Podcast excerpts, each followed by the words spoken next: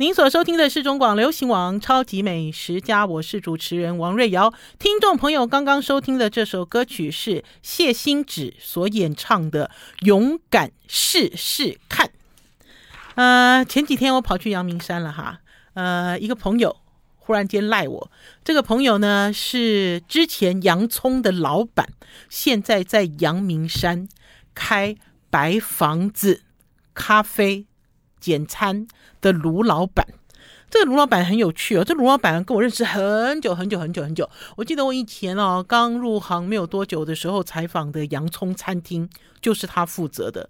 然后之后呢，我又去采访了洋葱的另外一个品牌，叫什么洋旗还是什么？记得在。在公馆那边，然后才知道他们这个家族啊，为了洋葱已经分家，就分成很多不一样的洋葱，有的是中文的洋葱，有的是英文的洋葱，然后呢，呃，有的是就像我讲，呃，有的好像呃看起来。看起来很像洋葱，哈，是像很多这种这种分店。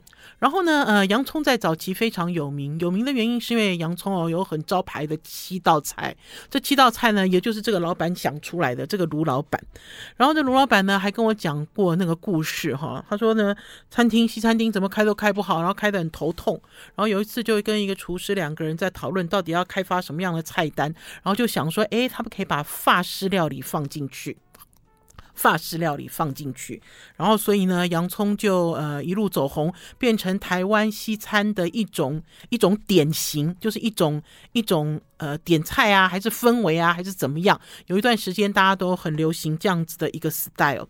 然后这卢老板呢，一直都有跟我联络啦，他大概在七八年的时候开了这个阳明山的白房子哦。白房子的位置就在阳明山，如果坐公车是坐到文化大学，因为我那天差一点点要坐公车，诶，为什么呢？因为我想说，哦，天气这么好，听众朋友最近天气有没有很好？然后呢，就不要坐计程车啊，反正时间很长啊。然后因为现在又是花季，对不对？我就有一种幻想，这个幻想就是啊，我就坐捷运到这个剑潭站。或者是士林站，然后就换公车上阳明山，有一种返璞归真，好，然后有一种清风徐来的感觉。天哪，哪有什么清风徐来呢？现在的公车都嘛是开冷气，对不对？都是自己的幻想。我那天一到了这个剑潭站的时候，我就跟宝师傅说：“哦，我们那天是坐到士林站了。”我就跟保师傅说，来不及了，我们赶紧坐计程车上去吧。啊，呃，这个白房子呢，就是在这个文化大学站。然后呢，文化大学的学生如果要走进文化大学，就是如果从养德大道坐公车要走进去，呃，可以选择白房子的那条路。那条那一条路上，哈，那个区域就是以前的这个美军宿舍。好，在这一区里面，我们跟大家介绍过白房子，我们跟大家介绍康营顶。我们跟大家介绍台之最，大家记不记得？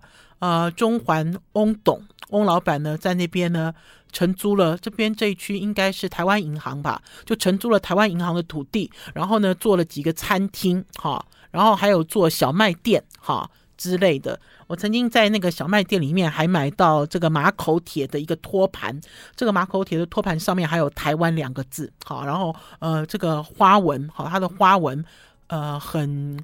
它的花纹是对称的，然后很漂亮哦，画得很漂亮，呃，所以我也有一段时间没有来阳明山了。那天呢，呃，为什么会上白房子呢？是这个卢老板跟我说，卢老板说他终于研发成功了无人咖啡机。呃，我记得我上次哦跟这个卢老板在聊天的时候，他就很醉心，很醉心咖啡，好，然后的确，他也的确一直一直都在研究无人，好。呃，很有趣的是，我上去之后呢，他的确他研发成功了无人咖啡机。呃，他也透露了现在的一些状况。他说啊，在三四年前，哈，他那个时候呢，应该是说他他在研究这个已经超过七年了，超过七年。他说他三四年前了，在启用，呃，这个还算是有人，就是半自动咖啡机的时候，还有消费者就会跟他讲说，哎，你这样子会跟人抢工作，哎。好，就这样，咖啡师，如果你研发成功了，很多人都会失业啊，都没有工作。他说，可是没有想到，在经过了一个新冠之后，现在全台湾都缺工。好，他呢想要应征一个厨师，应征了快一年都没有人，都没有人来。哈，呃，缺工的状况，我觉得这是全球的趋势。可是不知道面对于缺工。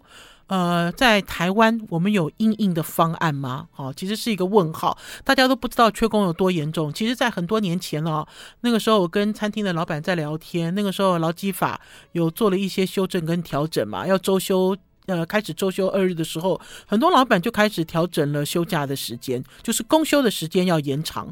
什么理由？就是因为他没有办法，哈，没有办法请到那么多的员工，哈，符合劳基法。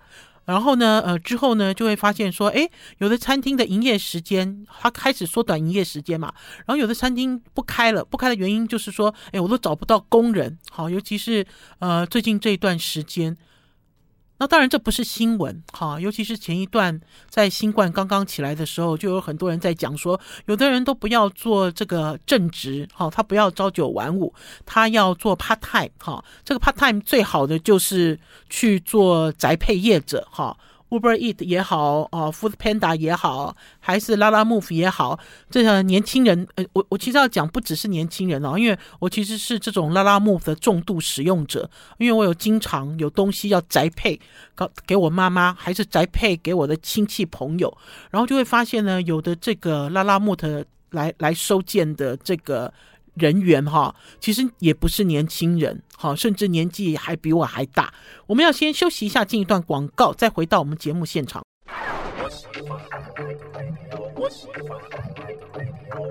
我是王瑞瑶，您所收听的是中广流行网《超级美食家》。不知道听众朋友，如果你今天从事的是餐饮业跟服务业，有没有发现好难找人哦？尤其是老板，简直是快抓狂嘞！我那天跟这个本家烧肉的呃副总哈在聊天，他告诉我哈，他一个洗碗工出出薪水已经出到四万五了哈，嗯，还是没有人来应征哈。四万五，我印象中洗碗工四万五应该是鼎泰丰对不对？我记得以前早期哦，鼎泰丰的这个人事的新闻哈，一开始炒起来的就是鼎泰丰一个月花三万八。请一个洗碗工，然后之后鼎泰丰这洗碗工的这个薪水也有在往上调涨，哈。那所以那天本家烧肉的副总，哈，就是白种元，在台湾日呃韩国厨神白种元在台湾的第一家餐厅的本家烧肉的副总，在跟我聊这个呃员工的时候，哈，我觉得他就很有感觉，哈，哎，四万五，哎。我们家气质丽文四万，我听到四万五，而且而且不要以为说哈四万五，因为因为都是有有洗碗机的哈，你只要把厨余冲掉哈，然后把碗排进洗碗机里面哈，然后呢，这个副总还讲说以前哈，他们这个洗碗工还要刷铁网，因为他们是烧肉嘛，有一些铁网铁架，他说现在没有铁网铁架，也全部都委外哈，就等于是洗碗工也不用烧。也不用用力刷这个铁碗铁架，可是四万五这样子的开价，说请不到工人，好，所以呢，那天呢，我我去了阳明山白房子，卢老板他跟我讲哈，就是请不到人这件事情，我也很有感觉，因为呢，碰到餐饮界的朋友都跟我讲，请不到人，请不到人，请不到人会造成两个结果，三个结果，第一个结果就是这个餐厅直接关掉，好，第二个结果就是这个餐厅的营业时间缩短。好，缩短有可能哈，有两种情况，一个情况就是他的公休日增多，另外一个情况就是，呃，他不要接那么多客人。那所以你现在会发现，进到一个餐厅里面，我为什么都订不到他的位置？可是我进到他的餐厅里，他明明只做了二分之一。的客人甚至做到了三分之二的客人，他为什么不接呢？你为什么一直都告诉我客满？你是不是呃在饥饿行销呢？其实不完全，不完全是这样子的结果。呃，尤其是白房子，白房子啊，他在。他在文化大学好的这个呃那条路的入口，大家就可以知道去仰德大道。我觉得他要请人更难呐，好，那所以呢，这个卢老板就跟我讲，他的员工大部分都是呃文化大学的学生，好来这边打工留下来的，都是很老的员工啊。可是要请一个新人很麻烦。然后这卢老板在很多年前呢，他其实就已经预见了这个所谓的呃人力。人力资源哈，就人力资源的匮乏还是接不上。然后他那个时候很爱玩咖啡，我记得我那一年大概七八年前到了这个白房子哦，一进到他这个餐厅哈，呃，一进到餐厅，他有一个像类似这种前庭哈，就前面前面它就很漂亮，就有阳光落下来，因为它是一个很老的一个房子，就是美军宿舍改建的嘛。它有一个前面的一个像是一个小花园的一个地方，它呢在那个地方做一个吧台，然后就煮咖啡哦，然后那个咖啡上面哦都是苹果，好，就是都是这种高科技。呃，然后他那时候就跟我讲说，他一定要研发好，就是无人，就是全自动煮咖啡。或许你会讲说，全自动煮咖啡现在有啊，怎么没有？就有那个全自动咖啡机，按一下，对不对？它就会冲煮出来啦。不是，它其实不是这样子，诶，它是跟这个德国非常知名，听说呢，这个机器手背的工厂哦很有名。这个机器手背啊的这个德国的这个工厂啊，这个机器手背也卖给。德国宾士汽车，它透过这个机器手背，十五分钟就可以组装好一辆宾士汽车这样子等级的设备。好，他去买了机器手背，然后呢就开始，你可以扫条码，然后它就自动给你煮咖啡。嗯、我一开始我还弄不太清楚，因为我进到他这个店里面的时候，他店里面本来就有一个机器手背，然后这个机器手背呢就会做这种呃。呃，手冲式咖啡其实很有趣，我有录影哈。呃，之后都会陆陆续续上传到王瑞瑶的超级美食家的 YouTube 频道上去哈。因为有些影片拍的很繁琐哈，然后很很好笑，很有细节感，那个我都会都丢到 YouTube，在 FB 里面其实不会放哈。然后我觉得他那个机器手背就是一个机器手背啊，大家就去想啊，我要讲哈，呃，机器战警好了。有没有？呃，就是类似一个手臂，然后它会这样旋转，然后它会它会去呃闷蒸咖啡，好，那个动作呃是很固定的，好，然后可是那一台机器手背还是半自动。那天呢，一进去他就说要给我煮一杯咖啡，我就说不行，我要等，好，我说我要等，我一定要等这个呃机器就是无人全自动的这个机器手背给我煮，我就要等，因为他在等技师来嘛，哈，然后在等技师的。呃，时间的时候，我跟宝师傅就吃了一顿午餐。哈，怎么说呢？啊，老实讲，白房子我蛮喜欢的。我记得他刚开的时候，我上来采访。采访完了之后，我就带我妈妈上来吃饭。那所以呢，这个卢老板还记得我妈妈。这卢老板还问我妈妈身体怎么样，然后还问说什么时候要上来。我记得那次我们来吃饭的时候，是我妹妹开车了哈，因为是在阳明山嘛。大家知道阳明山老人家没有车子，呃，有一点麻烦哈。坐计程车当然也可以。然后已经很久很久没有上来了，就发现这个季节真舒服啊。我刚到这个白房子的时候，中午还不到十二点，好，然后这个白房子大概有两三桌的客人，然后等到我开始吃中饭，然后开始在访谈这个无人咖啡机的时候，我就跑出来啊，探头探脑上厕所，天啊，整个白房子大客满。哦，好舒服哦！我刚才有讲说，这个建筑哦是美军的宿舍。以前哦，美军哦就美国人盖的这个宿舍哦，不但很坚固哈，而且呢很大哈。美国人什么东西都买很大很大，然后呢整个空间环境很舒服。然后呢，他把这个天花板掀掉之后，你就可以看到白房子的结构，就是你抬头你可以看到梁柱，你可以看到梁柱，呃。啊，所以我还蛮喜欢这样子的空间，而且它还保留了这个呃烟囱，哈、有一个烟囱，它还它还故意把它保留下来。啊，所以有的人会很喜欢坐在靠近烟囱的沙发区，然后有的人喜欢坐靠窗，像我就很喜欢靠窗，而且我很喜欢它一个包厢，呃，那个包厢我每次来都坐那个包厢，它是两面采光的包厢，然后你就会感觉到这个季节的一种舒服感。然后呢，那天呢也吃了吃了他们家最招牌，从洋葱开卖至今三十七年的德国猪脚。他们家的德国猪脚一向是用烤的，没有用炸的，用烤的。这个皮哦，又酥脆又好吃，也不会韧。我们要先休息一下，进一段广告，再回到节目现场。I like 我是王瑞瑶，您所收听的是中广流行网超级美食家。今天来跟大家聊阳明山白房子的无人咖啡，很好玩哦。因为呢，这个卢老板来先给大家看一下这个无人咖啡机，它其实哦就是用两个机器手背，然后互相合作冲煮一杯咖啡。然后呢，消费者要做的是什么事呢？好，你就是我是消费者，我要做什么事？就是我一进门的时候，好。搞不好用的是这种呃自动的这个购票机也好，机台，还是跟服务人员买一张 QR code。好，这个 QR code 里面呢有什么？这 QR code 里面就有你想要喝的咖啡，就是你想要喝什么样的咖啡了哈。你想要喝的是花香的咖啡，你想要喝的是果香的咖啡，还是你想要喝重烘焙、浅烘焙？哈，呃，就是按照你的口味，然后你自己去选哈你要的咖啡。然后选完了之后呢，它就有一个地方，你就扫一下 QR code。洋葱这个老板呢，卢俊雄哦，很妙，他研究好久好久，他其实哦研究这个机器人哦研究很久，他甚至现在还研究炒饭机、炒菜机，哈。然后我那天我就有问他，我说你当初研究这个是有想过有缺工吗？我说你是有想过有缺工吗？他说他其实哦，老实讲哦，缺工是一个问题，还有另外一个问题就是稳定品质的问题。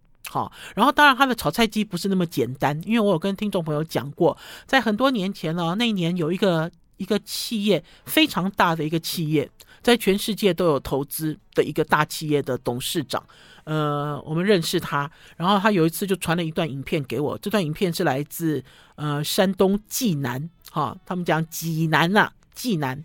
呃，他就拍，他说，在山东有一个餐饮集团，这个餐饮集团的旗下有八十几家餐厅，然后呢，呃，他们开始采用这个呃自动炒菜机。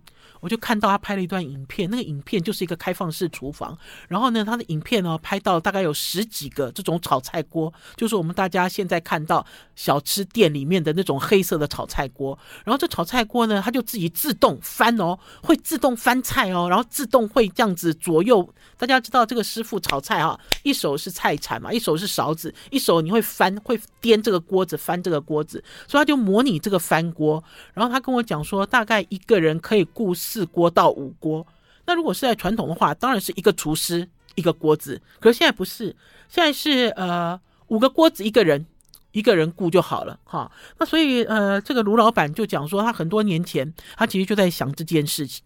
那这件事情除了跟这个人力缺乏之外，还有一个原因就是他希望品质能够稳定。还有他在研究这个机器设备的时候，还有想到，比如说他想到什么？想到还可以自动清洗锅子。好，然后自动清洗锅子完了之后，这个厨余还有油渣要怎么分离？好，分离成油跟水。哇，他讲的好细哦。然后我才知道说，原来这个自动设备不是你眼前所看的这一个，好，就是这一幕而已。就像他在给我实演这个无人咖啡机的时候，哦，我觉得好刺激哦，我觉得好兴奋哦，因为我站在那边啊，听众朋友，呃，我不知道怎么说哈，因为呢，他说啊，要自动冲煮咖啡并不难。好，呃，他说日本人也有研发，然后他说还有谁也有研发，他说可是哦，难是难在哪里？难要难在这种拧人，好，就是你要很像人的这个手冲水，好，你听你你会觉得说这有什么难？只要有这个机器，你设定它就转圈就好了。他说不是，他说人哦，在淋这个热水，就是你在冲煮咖啡的时候，有没有发现，其实不是抢水柱。啊，它是一滴一滴一滴一滴，好，他他就研究为什么会一滴一滴一滴，因为人有心跳，手有震动，好，那你不要看说我的手，我说我哪有震动，我又没有帕金森，我怎么会震动？他说其实会，透过水珠，它就会变成链珠状，就是一珠一珠一珠一珠连在一起的，像像铁链一样的链珠状。好，他说如果你今天的设计是。这个大水柱啊，还是这种直直的水冲下去。他说这个咖啡，尤其是精品咖啡，就冲不出那个味道。那所以这么多年来呢，其实不是机器的问题，这么多年来呢，其实是模式的问题。就是你到底要怎么样做到一个拟人化、一个拟真的程度，然后冲出一杯非常好喝，甚至呢是让常客喝了之后不觉得说啊，你这是机器冲的。好，他其实要做的是这样子的一个目标。我们其实之后会请卢老板来上我们超级美食家啦，因为我觉得，呃，很有趣。好，有趣的原因是因为我觉得我们台湾在面对缺工这件事情，目前为止是无解。好，就是并没有很积极要去解解决解救这件事情哈，然后就像在中国大陆也是，我觉得中国大陆他们讲说现在都流行有一种人叫躺平族嘛，对不对？就直接躺平。然后日本人好像是说是尼克族，就类似像这样，就是你面对这个新世代，不要讲新世代了，像我这个世代也是，我干嘛工作？我不要工作，我躺平了最舒服，对不对？那可是要有人服务，要有人工作，到底要怎么样来应应这件事呢？那天两个机器手背，它开始启动的时候，我就很嗨。我觉得我好像一个小孩子，好，我就开始，然后这机器手背自己会去拿杯子，拿了杯子之后放放到定位上，好，我讲机器手背 A 在做什么，然后这个 A 呢，把这个玻璃杯，而且这玻璃杯有特别设计，比较高，因为机器手背它要夹嘛，咔咔咔要夹，好，所以特别设计的一个杯子放到定位去之后，这个 A 手背它就去磨咖啡粉，好，就就是我在讲，我用这个 QR code 扫完之后，它就做动。机器手被逼在干嘛？机器手被逼就去接水，好，很好玩哦。而且它那个接水的那个壶啊，这壶盖哈，装了一根比较长的这个金属物，所以它去接水的时候，这样咔一声，壶盖就打开。等到它热水接完之后，咔一声，你知道壶盖自动就关起来，因为它卡到了。然后呢，你会发现中间你会等。等什么？你就在等说，我说中间怎么有一个好像那个一样在等什么哈？因为总觉得那个机器手背应该嗯嗯嗯嗯嗯，有没有？应该是很灵敏这样。他说没有，现在在等水热，好，水要加热到。应该要有的温度，哎，你这个感觉就很好玩呐，哈！你虽然面对的是机器手背，可是他做的是人，哈，就是好像好像人在思考、人在判断的东西。然后呢，等到这个呃水温到了之后，他写水接过来之后，机器手背 B 就开始，好，就开始冲咖啡，而且这空冲咖啡有九种模式哦，我那天只看了两种模式。好，因为会按照不一样的咖啡的种类，比如说是花香啊，哈，比如说是这种呃很甜，甜味比较多的这种咖啡，然后所以我看到两种冲咖啡的手势，然后当然它的这个淋出来的水哈，都是我刚才讲的，就是珠链状，它就是要那样子，然后甚至有打大圈圈，有打小圈圈，然后还会停下来，还会等一下，还会闷蒸之类的，全部好都写在这个程式里，然后等到它的这个 B 哈把水都冲下去之后，然后呢这个机器就会转动，转动到这个 A。可以拿到的地方 A 呢，好，你知道就把这个咖啡拿出来了，然后呢，消费者就可以去拿你的咖啡了，有没有很进步啊？有没有很精彩？我们要先休息一下，进一段广告，再回到节目现场。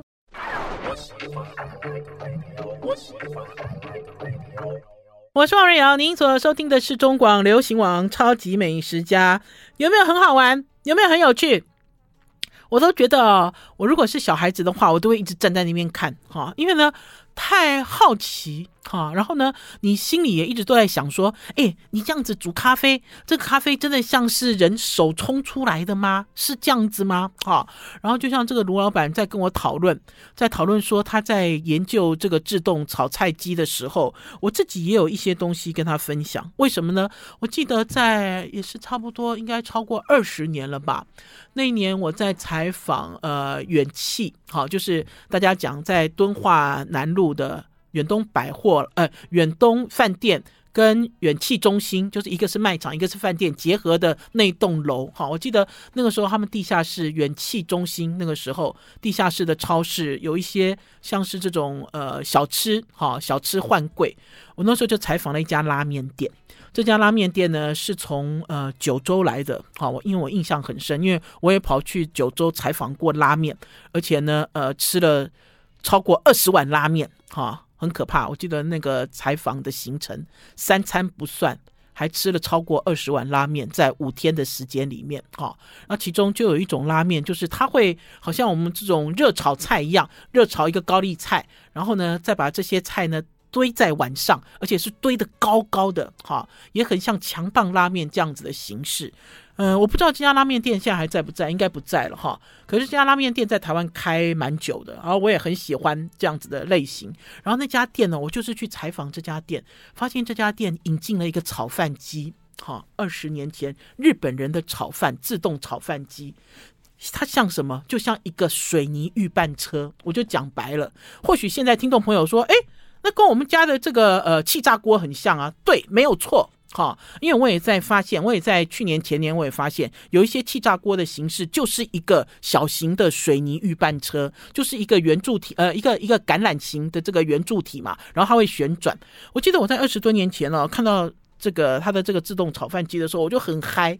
我那个时候应该没有录影吧，因为那个时候手机还没有那么进步。那时候就拍照片就很嗨，你就看到哈，它就有火从下面上来，然后它就一直滚动哈，就是因为它是水，大家想嘛，水泥预拌车它就是一直滚嘛，水泥跟这些砂石就会混合哈，它就把这个炒饭啊、菜啊都当做是水泥在里面动，然后我就发现有一个员工会拿一个铲子哈，不断的推。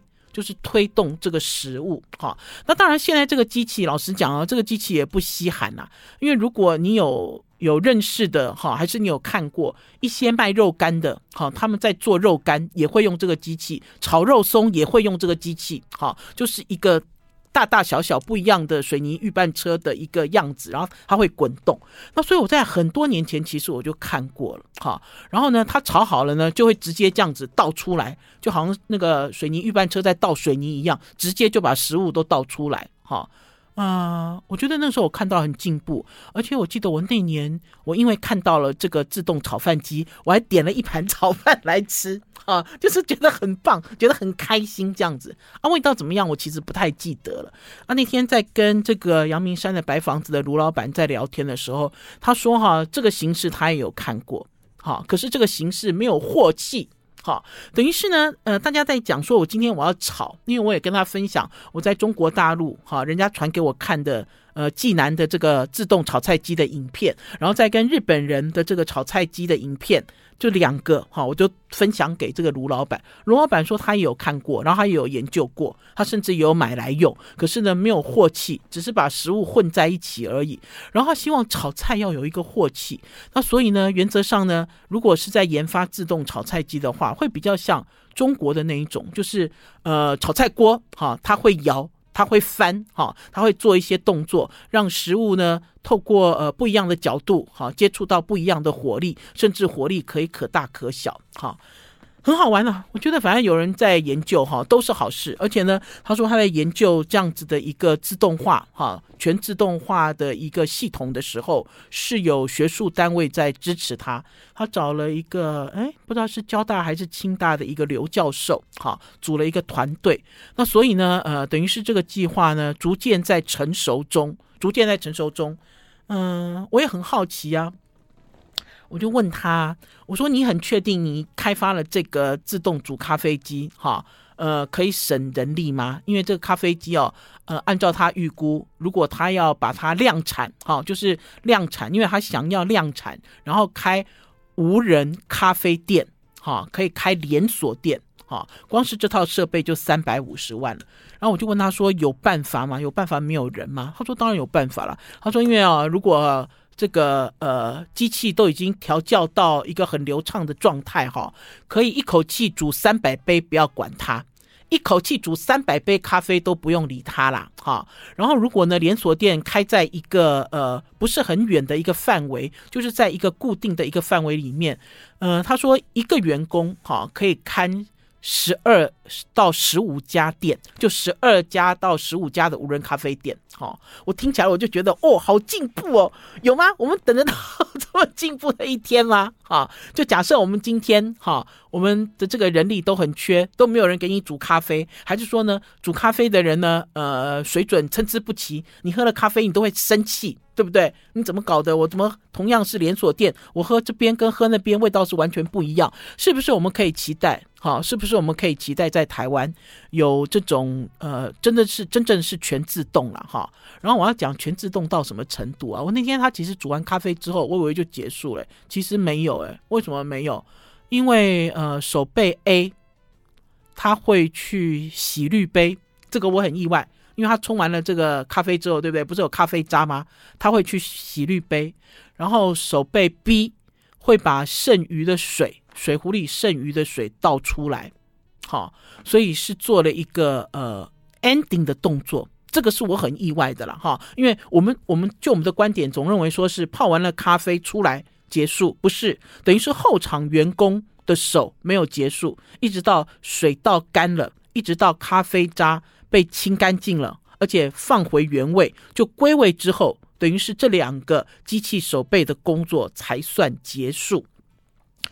嗯、不能讲说是不兴奋啦，因为呢，老实讲呢，在看这个机器手背在运作的时候，我一直都在想，人会怎么做呢？好，因为其实要做的是一个拧人，做的是一个拧针，那所以呢，有很多细节，哈，你会说，哎，你还设计了这样子的城市，什么样的城市呢？就比如说，咖啡磨好了之后，他把这个滤杯拿出来之后，这个机器手背会抖，它会左右抖，左右抖的原因是什么？就是要把这个咖啡哦。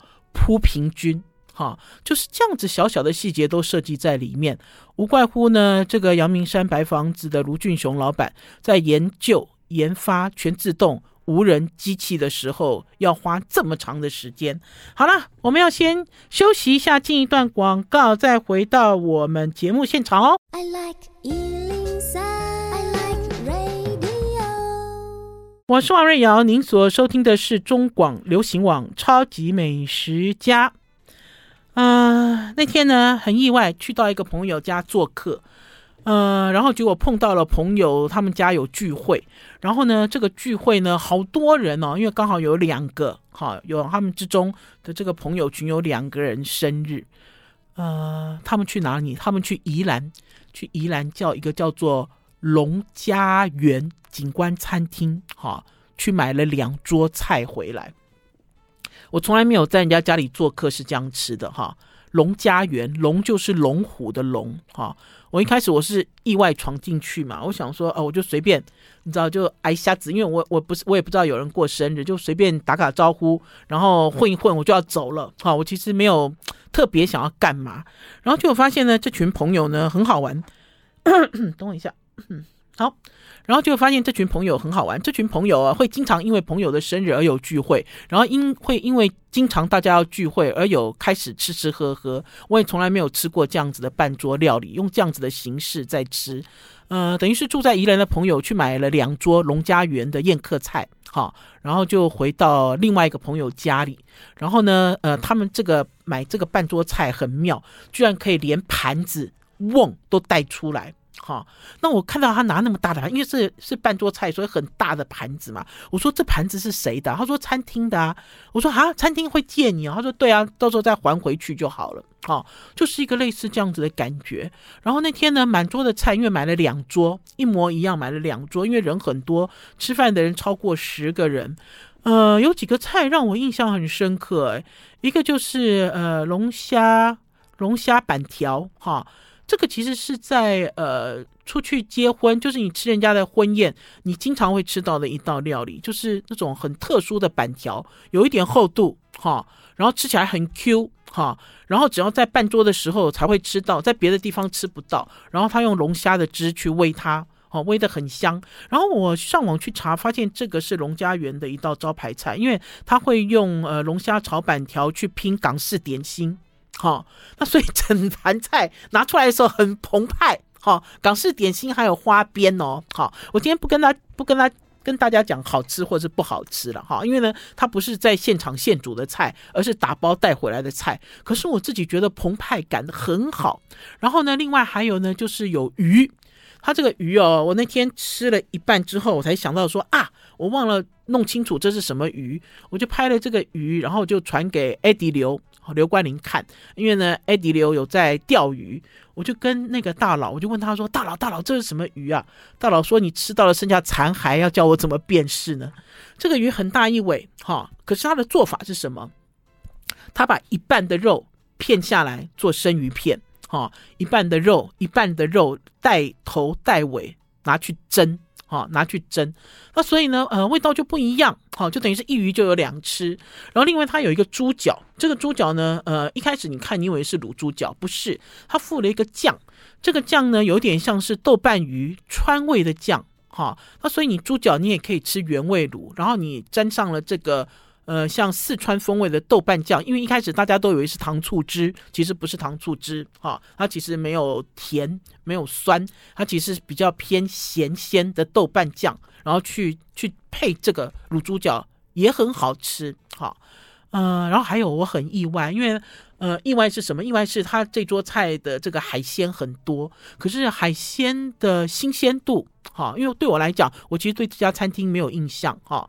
我去宜兰玩，呃，就算要去吃海鲜，我也不会去什么景观餐厅，我会去壮围，壮围一个小渔港。我自己很喜欢的一家非常小的一家小吃店，去吃海鲜，因为这个新鲜我有保障哦，就我知道它都是大溪渔港的鱼。可是那天呢，它的这个白灼虾也很好吃，很新鲜。呃，怎么说呢？因为很难剥壳啦，壳很难剥下来的虾子就是新鲜虾。呃，有一道菜我很惊艳，因为那道菜一开始我不敢拿，因为它呢，呃，是一个油炸的，然后像是一个靠枕，方形的靠枕，这么小。啊，小小的，像像一个胖胖的豆干的形状的一个油炸物。我一开始我没有没有想要吃，因为我想，呃，这个半桌油炸哈，嗯，诶，反正我就是不想动。可是呢，我看到有人吃了，而且他咬一下，咬下去之后很 juicy，我就忍不住，我也拿了一块。我不知道那块是什么正确的名字是什么。可是我要跟大家报告的是，我连吃了三块。有没有很贪心？因为我从来没有吃过这样子的手路菜，到底是什么呢？它看起来有一点绿绿清脆，咬下去呢，里面有韭菜，可是不是臭臭的呛口的。然后它有拌了其他的蔬菜，最重要的是里面还有虾仁，甚至咬下去还有脆脆的，比如说像是花枝啦，还是软丝之类的混料在里面。那所以呢，整体吃起来呢，呃，不油腻，完全是不油腻。而且我会觉得说，怎么那么特别？哈，搞不好住在宜兰的朋友，你现在听我在形容这道菜，搞不好你可以告诉我它是什么料理。因为我有上网 Google，呃，大概是我 Google 的时间不够长，哈，我有去看这个龙家园的菜单，我都没有发现这是什么东西，哈。呃，怎么说呢？因为老实讲哈，我们在吃这个宜兰的这个半桌菜的时候，总希望有一些东西是呃，在我们的城市里面吃不到的。